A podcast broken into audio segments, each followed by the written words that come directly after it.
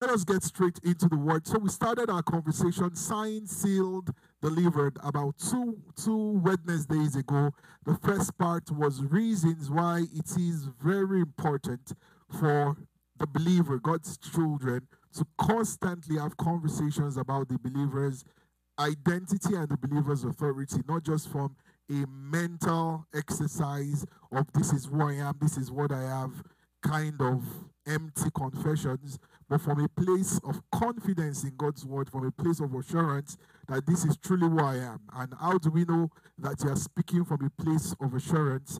You know, when Jesus walked the surface of the earth, one of the things that shocked and rocked his world was the authority with which he spoke. It wasn't necessarily shouting. Authority doesn't mean you're speaking louder. Authority means that things happen when you speak. All right. That means that if I have authority and I say, someone move that chair. Now, if nobody moves the chair, what I have is noise, not authority.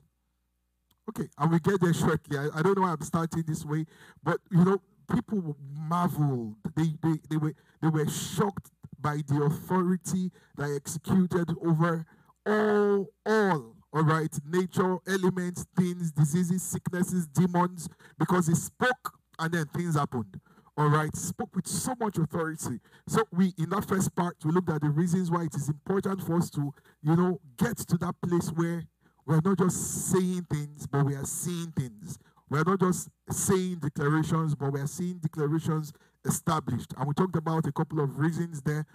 You can always go back and revisit that. Last week, by God's grace, we talked about our responsibilities our responsibilities. I think we talked about just five of them. Our responsibilities, change of citizenship, not location, very important there. We talked about speaking, speaking words that are consistent with your redemption. We talked about walking in the spirit, very, very important. We talked about atmospheres, all right. Looks like I missed one out, but very important there that you constantly remind yourself this is my responsibility. The one I was second one was growth, growth, growth. Very important. All right. So once we pay attention to our responsibilities, Scripture tells us that God is faithful. Somebody say God is faithful. Come on, say it like you believe it. God is faithful. Glory to God. All right, so this evening we are taking the conversation a bit further. What exactly am I supposed to be speaking? Remember, we said your citizenship changes, not just your location. The heir differs not from the slave, Galatians 4, verse 1. Though he, though she, though they be Lord of all, but there is a call there to grow. Part of the proof of growth is the use of your words. And we learned about speaking that Christ is the high priest of our confession, homologia, speaking words consistent with the sacrifice that the high priest has made. All right, so part of what we're going to do over the next two weeks, um, by two weeks, I don't mean 14 days, I mean this Wednesday and the last Wednesday um, of our teaching, is we're going to walk through 10. 10 truths, not facts. 10 irrefutable truths about the believer in Christ. Now, these are not necessarily true of Christians because you might find Christians and not find this in them. Christians, or the word Christian, is a tag that the world gave us. They found a group of people who acted so Christ like and they called them Christians. All right. There are many Christians today, but there are few believers. Many people who show up at churches, but there are fewer, I'm not saying few, but fewer who are in Christ and executing dominion. So part of what we're discussing as we begin to tie up the series is 10, 10 irrefutable truths about the child of God, the believer in Christ. And these are the things you constantly remind yourself. These are the things you constantly speak about yourself, irrespective of your situation, irrespective of your, your circumstance. These are the things you constantly remind yourself. Glory to God. Glory to I said, Glory to God. Okay, let's go to our our anchor scripture for the month, Ephesians chapter 1. Ephesians chapter 1, verse 15 all the way to 21.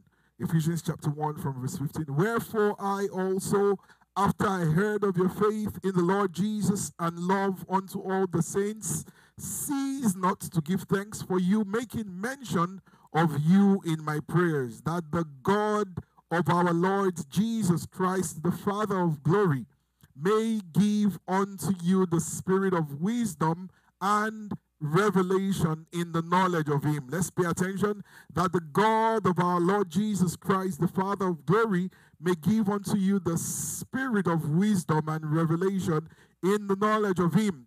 He says there, the eyes of your understanding being enlightened, that you may know what is the hope of his calling and what the riches of the glory of his inheritance in the saints. In the saints. Verse 19, and what is the exceeding greatness of his power to us, word who believe according to the working of his mighty power, which he wrought in Christ when he raised him from the dead and set him at his own right hand in heavenly places, far above all principality and power and might and dominion and every name that is named not only in this world but also in that which is to come. Glory to God. I said, Glory to God. All right, then. So, 10 over the next two weeks. By God's grace, we'll cover five this evening. These are things you probably know. But these are truths that you need to open your heart to receive. Why? Because we have an adversary who is constantly, constantly, unashamedly, resiliently, who is I mean, thronging, and it just cannot give up or say no. That these ones have been redeemed, he says no. I'm not having it. I will try all I can. But he's lost already. Glory to God. Glory to God. So, number one, very quickly because of our time, number one, truth. Remember, we are discussing irrefutable truths about the believer in Christ. So, I am describing you. You might look at yourself and say, well, this doesn't look like me. Don't say that. Say, this doesn't look like me yet. This doesn't look like me yet. This doesn't look like me yet. Glory to God. Glory to God. So, what that means is that very soon, as you begin to remember, grow, as you begin to speak, as you begin to walk in the Spirit, as you become more conscious of the atmosphere, then these truths become unveiled about who you truly are. These truths come to fore about what your real and true identity in Christ is. Glory to God. Number one is I am forgiven. I want you to say it like that I am forgiven. All right, it, it needs to sink in. Number one truth that every believer in Christ needs to settle is that you are forgiven. I want you to say that again. I am forgiven. All right. So whenever, whenever the enemy wants to bring up, you, you, you know, humans are funny. And many times we want to look at God the way we look at humans. And for instance, you might have a friend, you might have a spouse, you might have a parent who you have offended. And whenever they tell you, oh, I'm forgiving you, that's fine. All right. Humans, I'm, I'm talking humans now. They say, I'm forgiving you, that's fine. A part of you knows that they are forgiving you, but a part of you knows that that is not fine. Because for the rest of your days, there will be a constant reminder of what was forgiven. Constant reminder. And then you are saying, oh, um, this, this, I'm, I'm, I'm trying to look for an example that will not look like stones because the attempt is not to throw stones. The attempt is to make the word clearer. Is to make the word clearer. For instance, um, let me use a very ridiculous, ridiculous example. A ridiculous example. Um, okay, I just got a confirmation not to use that example. So let's look for another example. Let's say, let's say, and let me use myself. Let me use myself. All right. Let's say I, and you, of course, you know this is ridiculous. Let's say I, I go to someone and I say I need two dollars. I need two dollars. It's very important. I need two dollars, please. I need two dollars. And the person gives me the two dollars, and I owe that debt. All right. But for some strange reason, I'm just living life like I do. The debt. I see the person, oh, how you doing? How you doing? And the person is just feeling awkward. I don't know how to bring up this two dollars. I mean, two dollars is a lot of money. Don't you get it? I need my money back, but I don't know how to ask you. And then reluctantly, just like, hope you've not forgotten the two dollars. Look, ah, sorry, I'm so sorry. I thought, I, oh, I'm sorry, please. Um, and you hear something ridiculous, please remind me next week. When I needed the money, I was one reminding you. Now that you want your money back, I'm asking you to remind me. All right, the point now is at some point, you just say, you know what? Forget the two dollars. I'm like, no, no, no, I've got to pay you. I've got to pay you back. No, I've got to pay you back. Say, no, no, no, no, it's fine. You know, forget it. Fine. So I have been, as it were, pardoned and forgiven, as it were. All right. So I come back again and I say, you know what, man? This time I need five dollars. I really need five dollars. Humanly speaking, I won't go to the same person because I know even though I was pardoned and forgiven, they have a clear record of it. They have a very clear record of it. Glory to God. I said, Glory to God. But isn't it amazing that our God is not like that? He doesn't remind you the next time you come of the last time you were forgiven. He says that we have now received the forgiveness of sins. So whenever that lying, ugly serpent comes to remind you, all you just have to do is to smile and remind him that I am forgiven. My Father has forgiven me. My Father has washed my slate clean. My Father has granted me pardon. In his books, I am clean. In your books, you kept the stains, but in his book, I am clean. In your books, I am a bad person with a soiled past. In his book, I am a clean person with a bright future.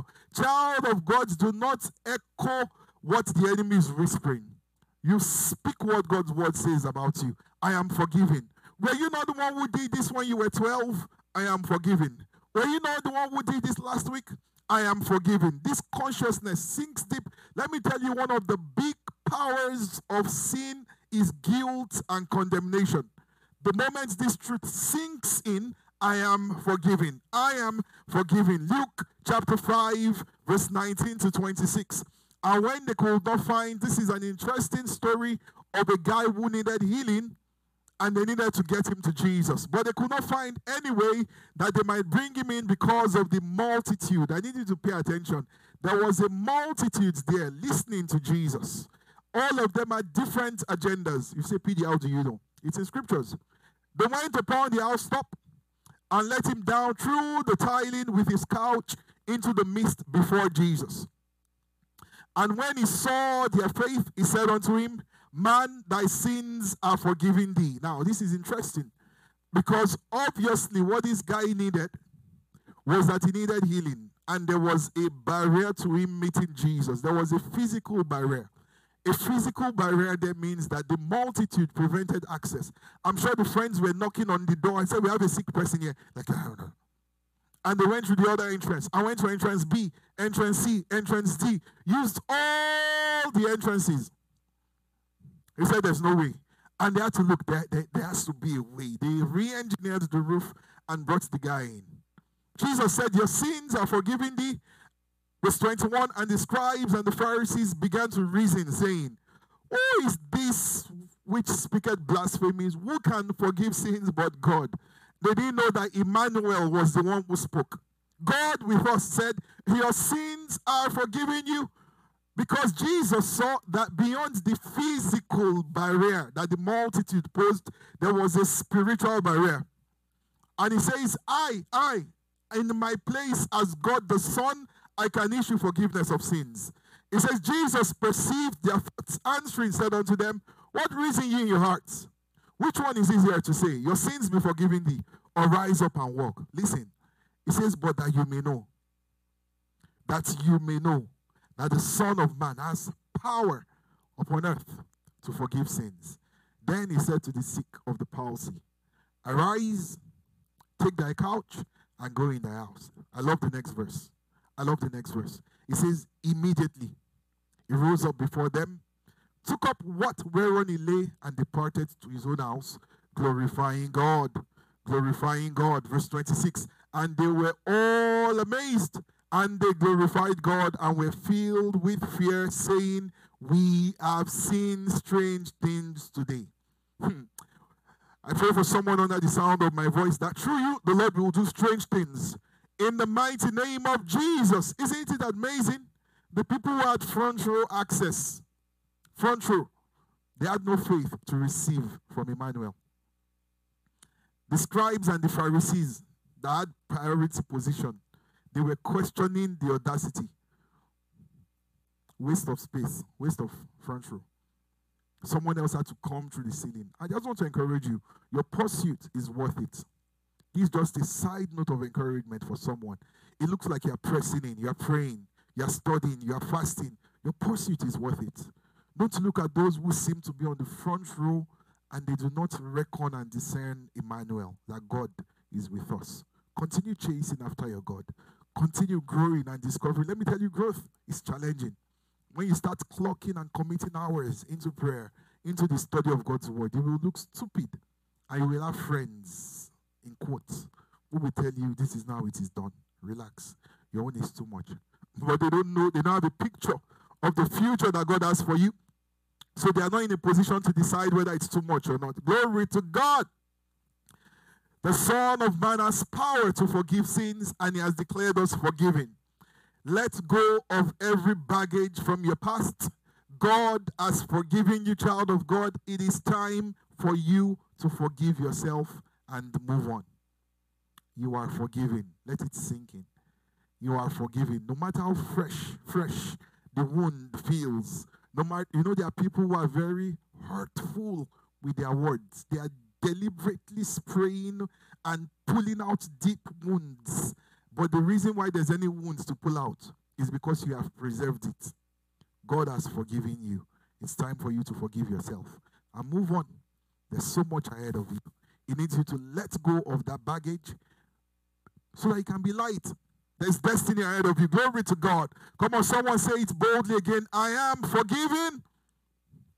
Say it like you mean it. I am forgiven. Come on, look for someone near you and give them a high five, rattle them a bit, and say, I am forgiven. Glory to God. This applies, remember, only to the believer in Christ. This is a conversation for believers. We are forgiven. And if you are not born again, there is forgiveness for you. Glory to God. Number two, we have received justification. We have received justification. So, as we said for the first one, for the second one, let's say it together I am justified. Remember, we, we, we said there's no such thing as a quiet believer. There can be an introvert believer. There's no such thing as a quiet or a silent believer. Say it again. I am justified.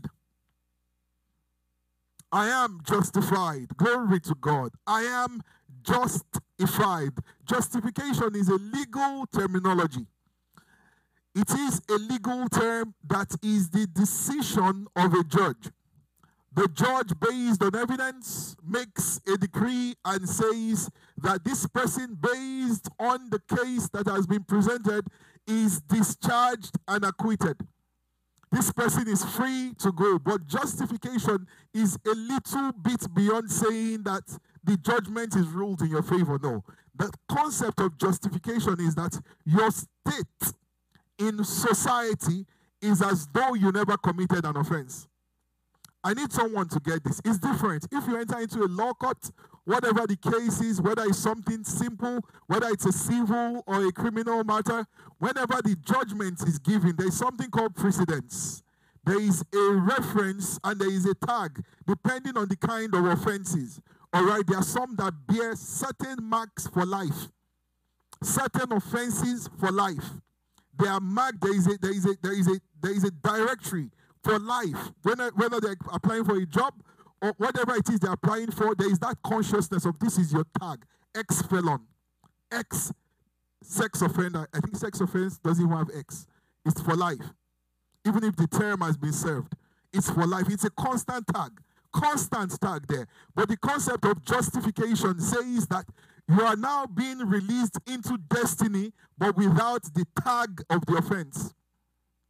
This is a good place to shout, Thank you, Jesus. That the criminal of yesterday can be the deliverer of tomorrow. The murderer of yesterday, the harlot, the prostitute of yesterday can be the great woman of faith of tomorrow. Only God can do that. That the tag doesn't have to travel with you everywhere you go. It says you are justified, just as if you never sinned. That's what our God can do.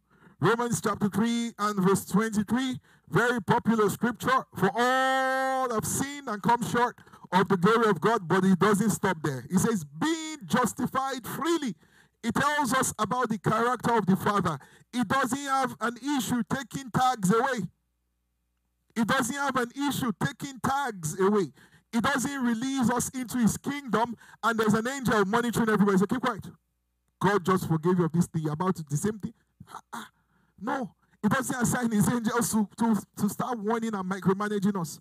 He's comfortable taking away our tags, taking away our shame.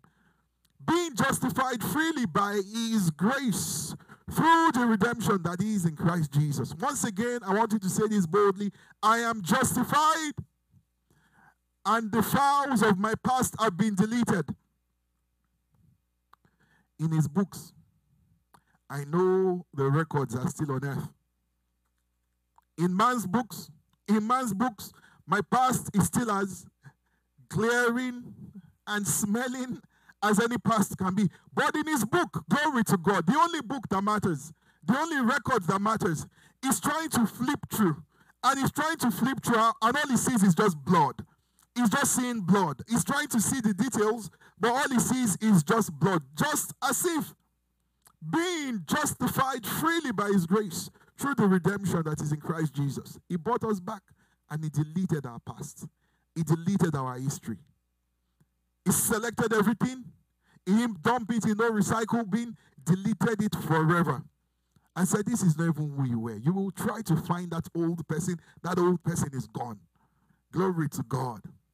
I said, Glory to God. Come on, say it with me again. I am forgiven and I am justified. Those truths are really important. Forgiving means that you've been pardoned. Justified means the details of the offense have been deleted. They do not exist. You are now considered and reckoned righteous. That is the fruit of justification is that you are now declared just. You are now declared righteous. Let me tell you why this is very important.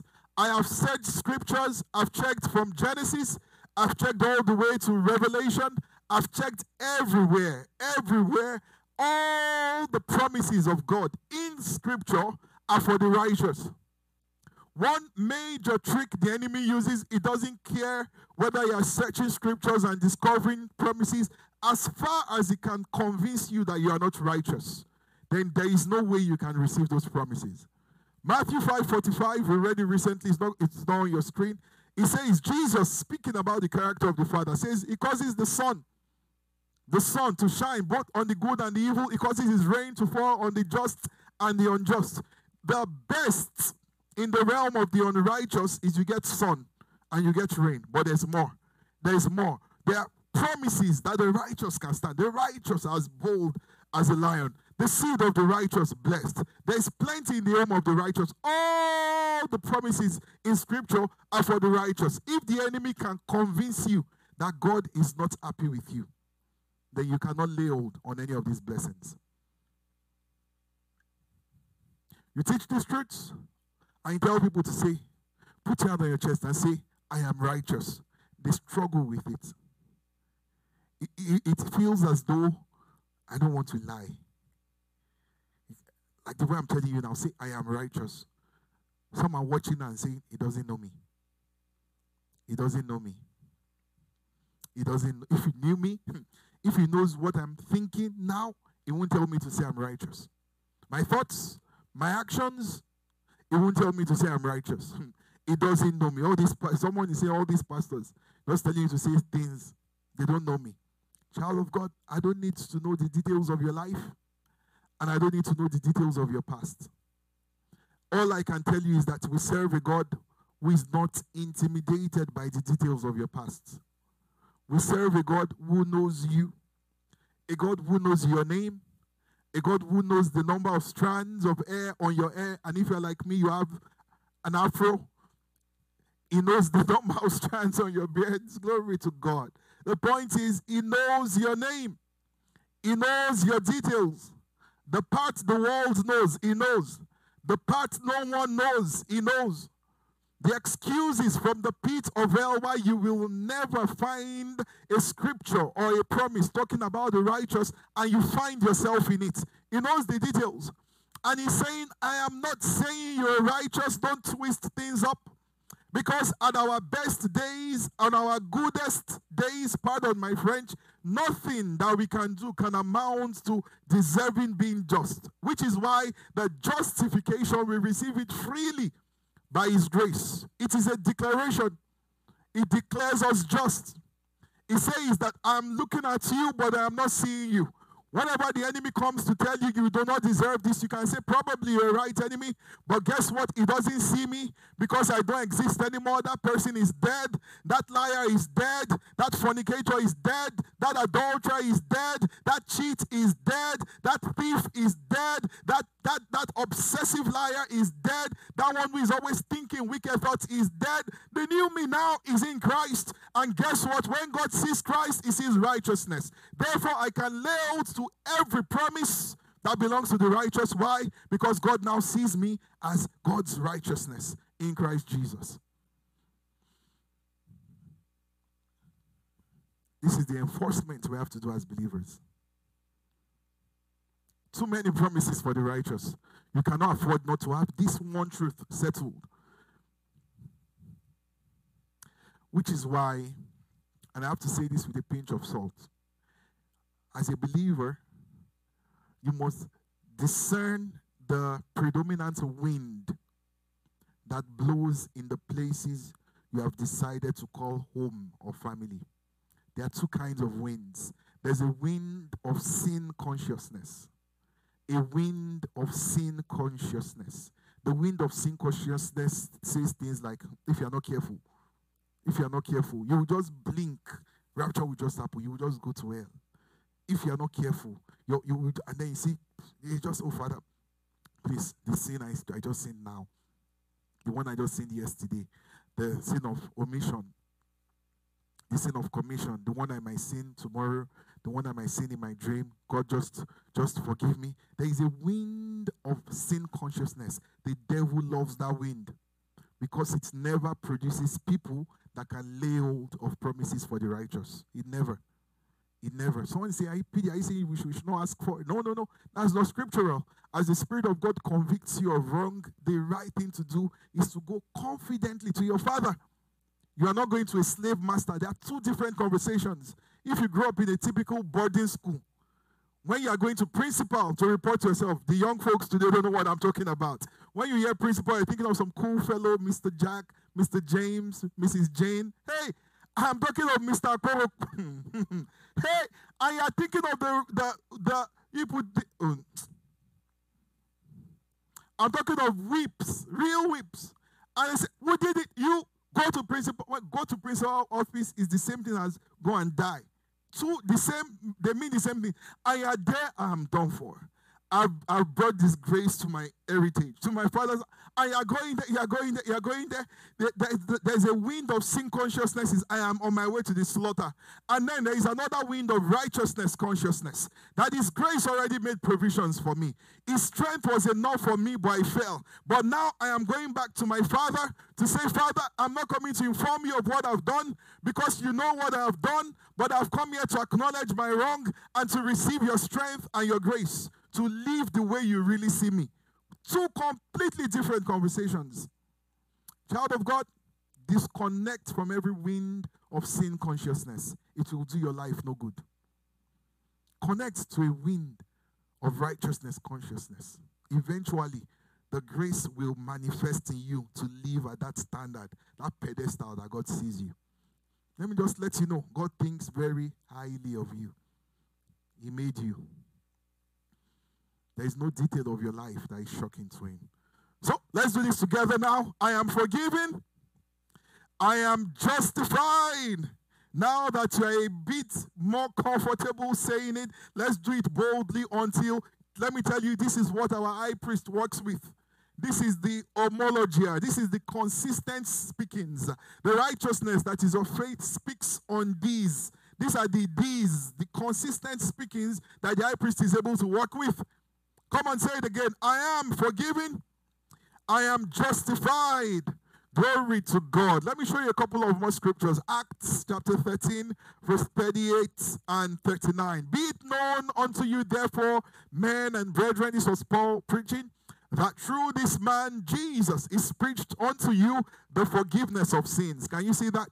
In the same order we've picked it.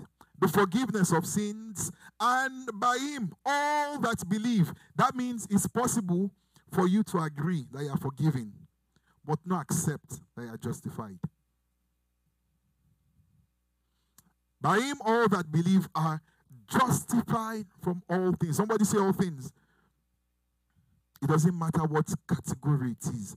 Justified from all things, from which he could not be justified by the law of Moses. Glory to God. Colossians 2.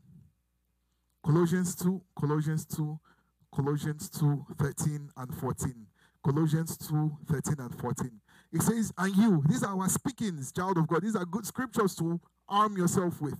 You being dead in your sins and can you see the one that the records are for now, the one who is dead.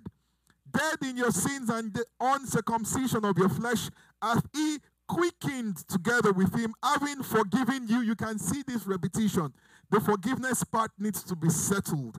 And then we can now receive justification. That means I'm not just pardoned, but the files have been grouped together and they've been deleted for life. Number four, verse 14, he says, blotting out. Blotting there means to unwrite. It is in a way that it was not erased, it was not just covered in a way that someone can re expose it. He's saying that when this blotting is done, we will find nothing written. Blotting out the handwriting of ordinances that was against us, which was contrary to us. Glory to God. He took it out of the way, nailing it on the cross. Somebody shouts, Glory to God. So let's do this boldly now. I am forgiven. I am justified. I am the righteousness of God in Christ Jesus. Come on, let's do that again. I am forgiven. I am justified. I am the righteousness of God in Christ Jesus. Glory to God. Number three. Number three.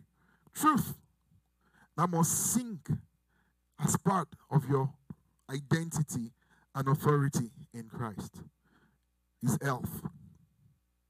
I am healed. And I walk in divine health. That's the confession. That's the personalization of it. I am healed.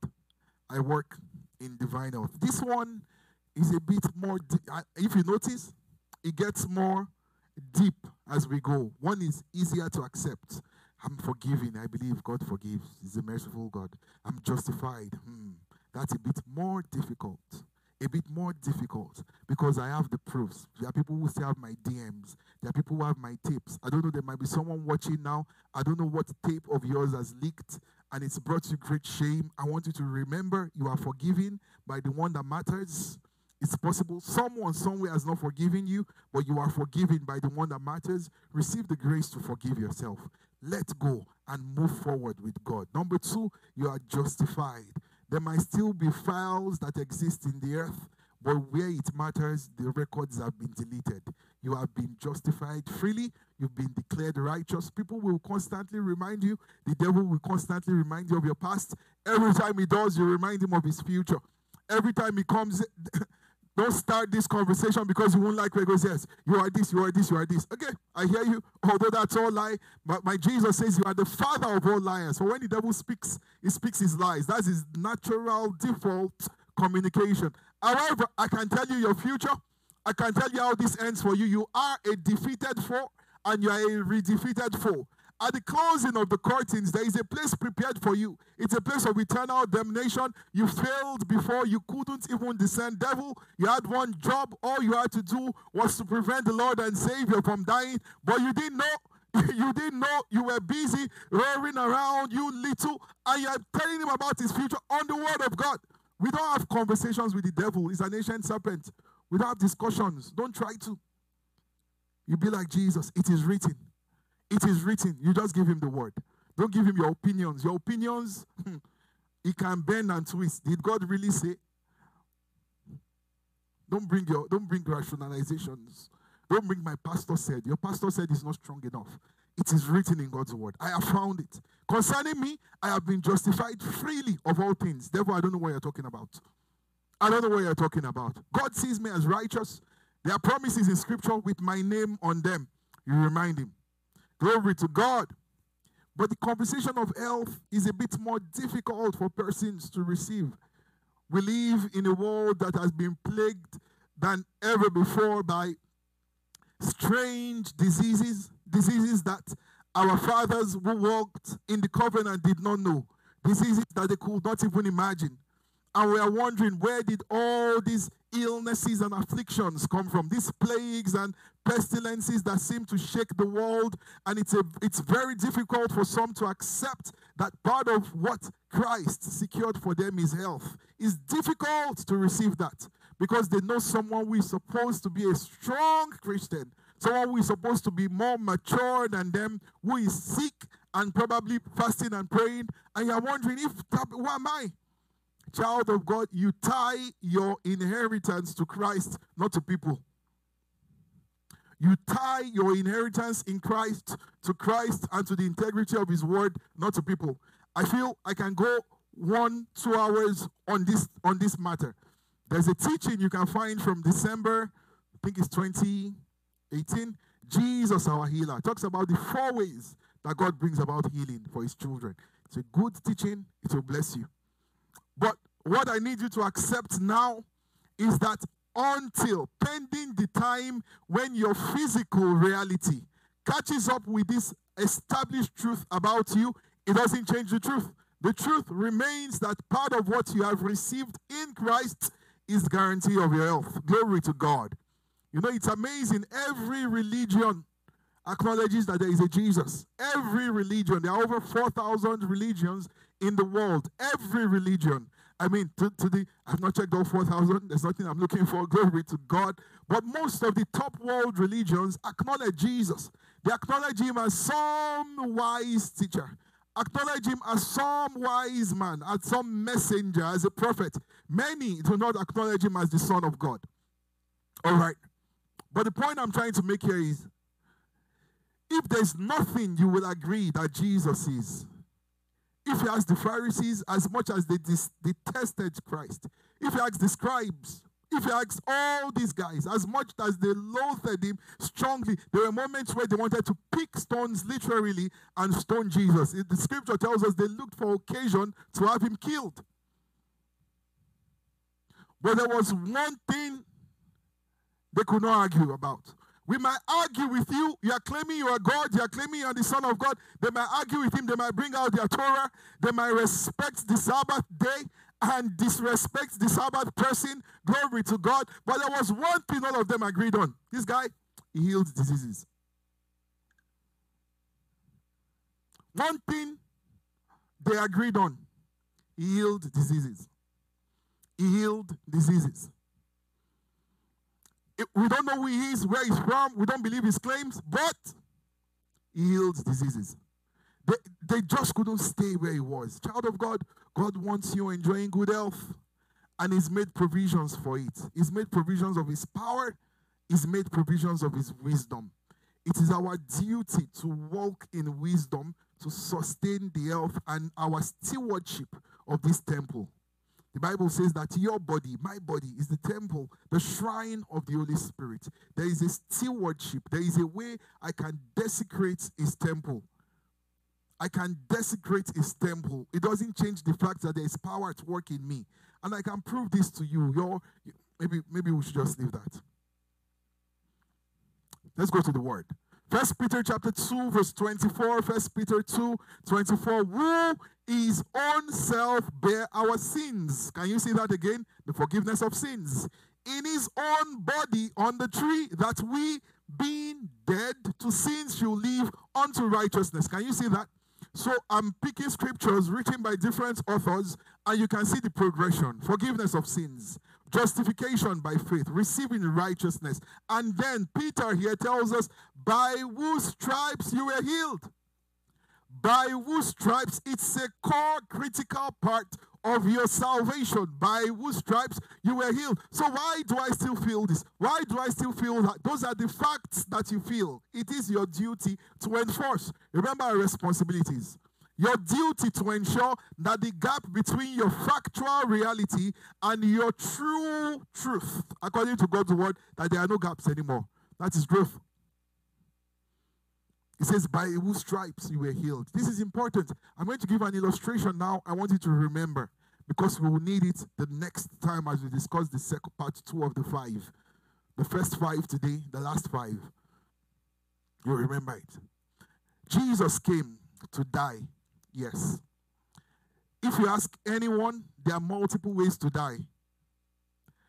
It is possible that, number one, I was going to say a gun, but you might say maybe in the time Jesus walked the earth, there were no guns. You might not be entirely right, but we will just accept it that what you're implying is we didn't have technology for rapid. But it could have been poisoned. Listen. It could have been shot. It could have been stoned. It could have had an accident. It could have this one, I can't even say it. it could have been, I, I, was going to say it could have been sick, but he couldn't have been sick. I, the, the English sentence cannot accept it. He couldn't have. But the point is, he came to die. That was the that was the plan. He came to die. There are many ways that he could have died that would have counted as death. But God said, I am not just here for the forgiveness of sins. If I am here only for the forgiveness of sins, what matters is death. The how does not count. Hmm. It says, But because this death is not just death for forgiveness of sins, this death will also bring death, all right, to the old nature. Remember, blotting out ordinances, it says that all that was contrary to us nailed on the cross. There was a requirement there, requirement there that for this death, to count as acceptable in the court of heaven. Remember, in the court of heaven, the one who sits there is a righteous judge. Righteousness and justice are the pillars of his throne. There are no cutting corners there. That is why Jesus came. He could have stayed there and said, You know what? I am he who was, I am he who is, I am he who will be. I have died, I have died for them, I've risen again. And as he speaks it, it happens. But he says, No, I'm coming. I'm coming to walk this earth. I'm coming to take humiliation from men so that my own children will not suffer humiliation. I'm coming to die on the cross so that I can take all the curses that were rightfully theirs. I won't just be shot, I will be embarrassed on a tree publicly, and in the same way, take away all their shame so that my own children will never be comfortable with shame. We'll talk about this in the second part. Hmm. It says that they flogged him. They flogged him. No angel came to slap the people flogging him. Not because they couldn't. You know, when they came to arrest Jesus, Peter was, was eager. He said, No, you can't take you can't take my savior. Brought out. He said he was the relative of the high priest. Sliced the guy's ear. In the presence of those who came to arrest him, Jesus still performed the miracle. Pick the ear. Put it back. What a man. What a God. What a God. So as they were flogging and flogging and flogging and flogging, I'm sure the angels were like, God, please. You know the way David's servants were begging him. Look at Saul. Look at Saul. Let's kill him. David said, No, I cannot touch the Lord's anointed. He said, David, you don't have to touch him. Just give the command. David said, I won't give the command. Okay. He said, Don't give the command. Just look away. By the time you turn back, Saul is already in the presence of his maker. David said, Nobody is touching him today. I'm sure similarly, angels were watching. The King of glory, the Lamb of God, being flogged by humans. What infantry? And I'm sure the host of heaven ready, ready, ready. And the all the earth saying, if indeed it was God, just do a miracle. Come down from the cross and go back. At least, at least Nobody's faith is built on theatrics. Our faith is only built on the word. If he had come down and gone back, the ones that still have believed. Those of us who are believing are believing. Glory to God. But the point is, as every stripe came, as every whip came, it was symbolic to ensure that you and I do not experience the whip and and the stripes of sickness and disease. That's why God said no. These stripes are necessary. This pain is necessary. I am doing a substitutionary work. Somebody say, Glory to God. Once again, say, I am forgiven, I am justified, and I am healed. I walk in divine health. Let's move a bit faster now. Our God anointed Jesus of Nazareth with the Holy Ghost and with power, who went about doing good and healing all that were oppressed of the devil, for God was with him. Went about healing all sorts. This is God's will for you. This is God's will for me. This is God's disposition towards you. This is God's disposition towards me. Glory to God. All right, number one, I am forgiven. Number two, I am justified. I am the righteousness of God in Christ Jesus. Number three, I am healed and I walk in divine health. Number four is that I have peace with God. Somebody say, I have peace with God. This is important. This is important. Let's let's go to Romans chapter 5. Now you can now see we are not now talking from a conversation of being forgiven now. You can see that we've moved on. Therefore, being justified by faith, is saying it is those who have accepted righteousness that can accept this. We have peace with God. That's deep. Looking at my time. We have peace with God. Maybe we should just stop on number four and we do six the next time. Because I don't want to rush this. We have peace with God. We have peace with God. Let it sink in. This is the confidence that we take to the place of prayer. That we have peace with God. I am meeting with a God who wants to meet with me. I have peace with God. I have peace with God. And there is a big difference between peace with God and peace of God. We have peace. It means there are no qualms. In his books, all balances fully paid. I have peace with God. This is profound. Therefore, being justified by faith, we have peace with God through our Lord Jesus Christ, by whom also we have access by faith into this grace, wherein we stand and rejoice in the hope of the glory of God. When you have peace with God, you can stand. That standing is not arrogance, it is confidence. My Father is at peace with me. Who are you? That's how we face the world. I was listening to one of the old sermons and I had a funny illustration. If your classmate is the daughter or niece of Jet Li, Jet Li, you know you can argue with that child, but you can never fight with that child. You can't pick a fight with someone like that. You can't. Or Bruce Lee's grandson is on your co-op program and you're picking fights with that person. Can you see you you've set yourself up? Hmm? You get where this is going.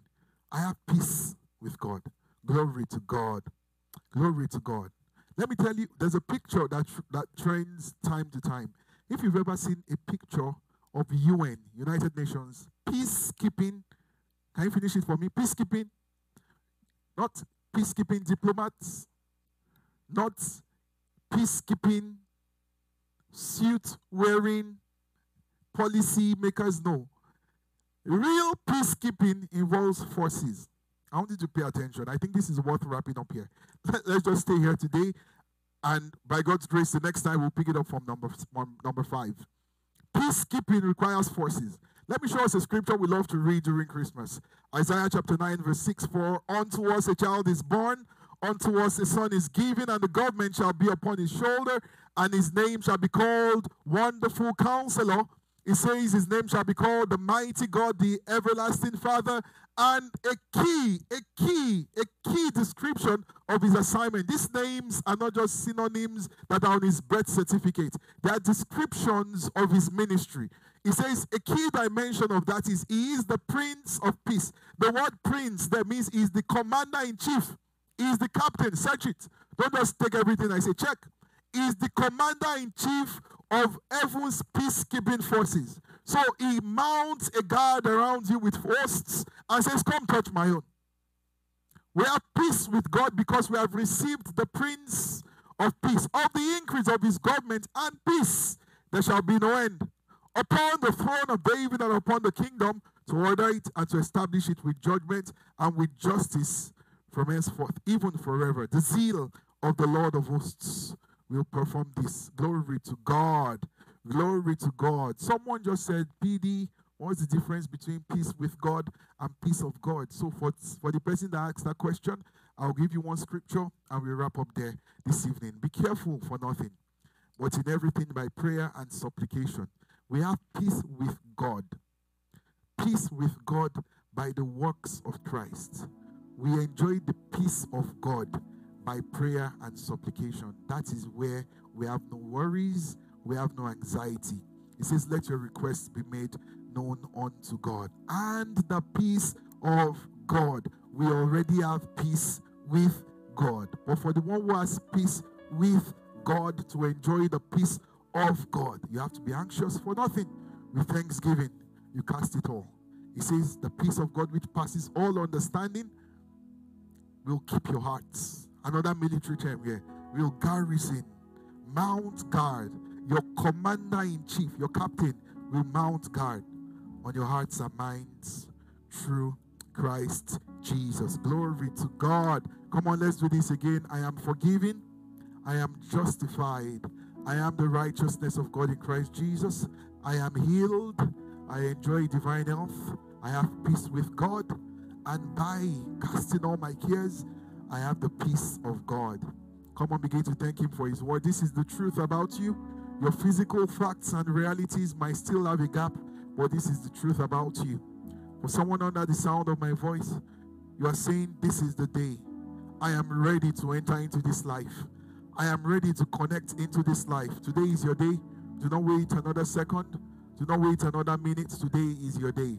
Father, thank you for your sons, daughters under the sound of my voice, acknowledging their need for a Savior, believing that Jesus is not just some random prophet, not just some random guy with a message, but He is the Son of God who has taken away their sins, who has brought forgiveness of sins, who has declared them justified, whose stripes ensured and guaranteed our healing, who secured peace with God for us.